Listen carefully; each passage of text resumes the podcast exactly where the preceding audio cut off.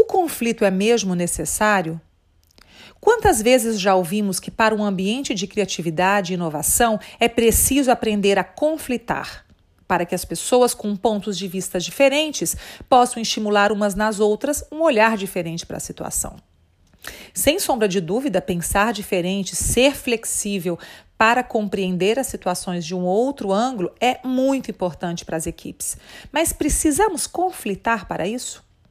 Que tal somente discordarmos uns dos outros, mas sem conflito?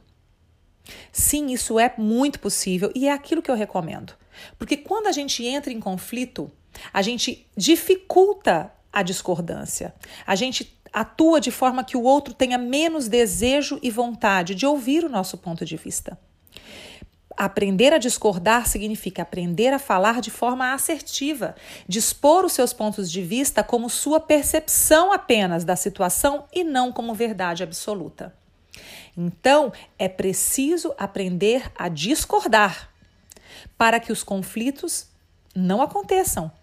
Ou para, caso eles aconteçam, ser possível sair deles o quanto antes. Você sabe discordar?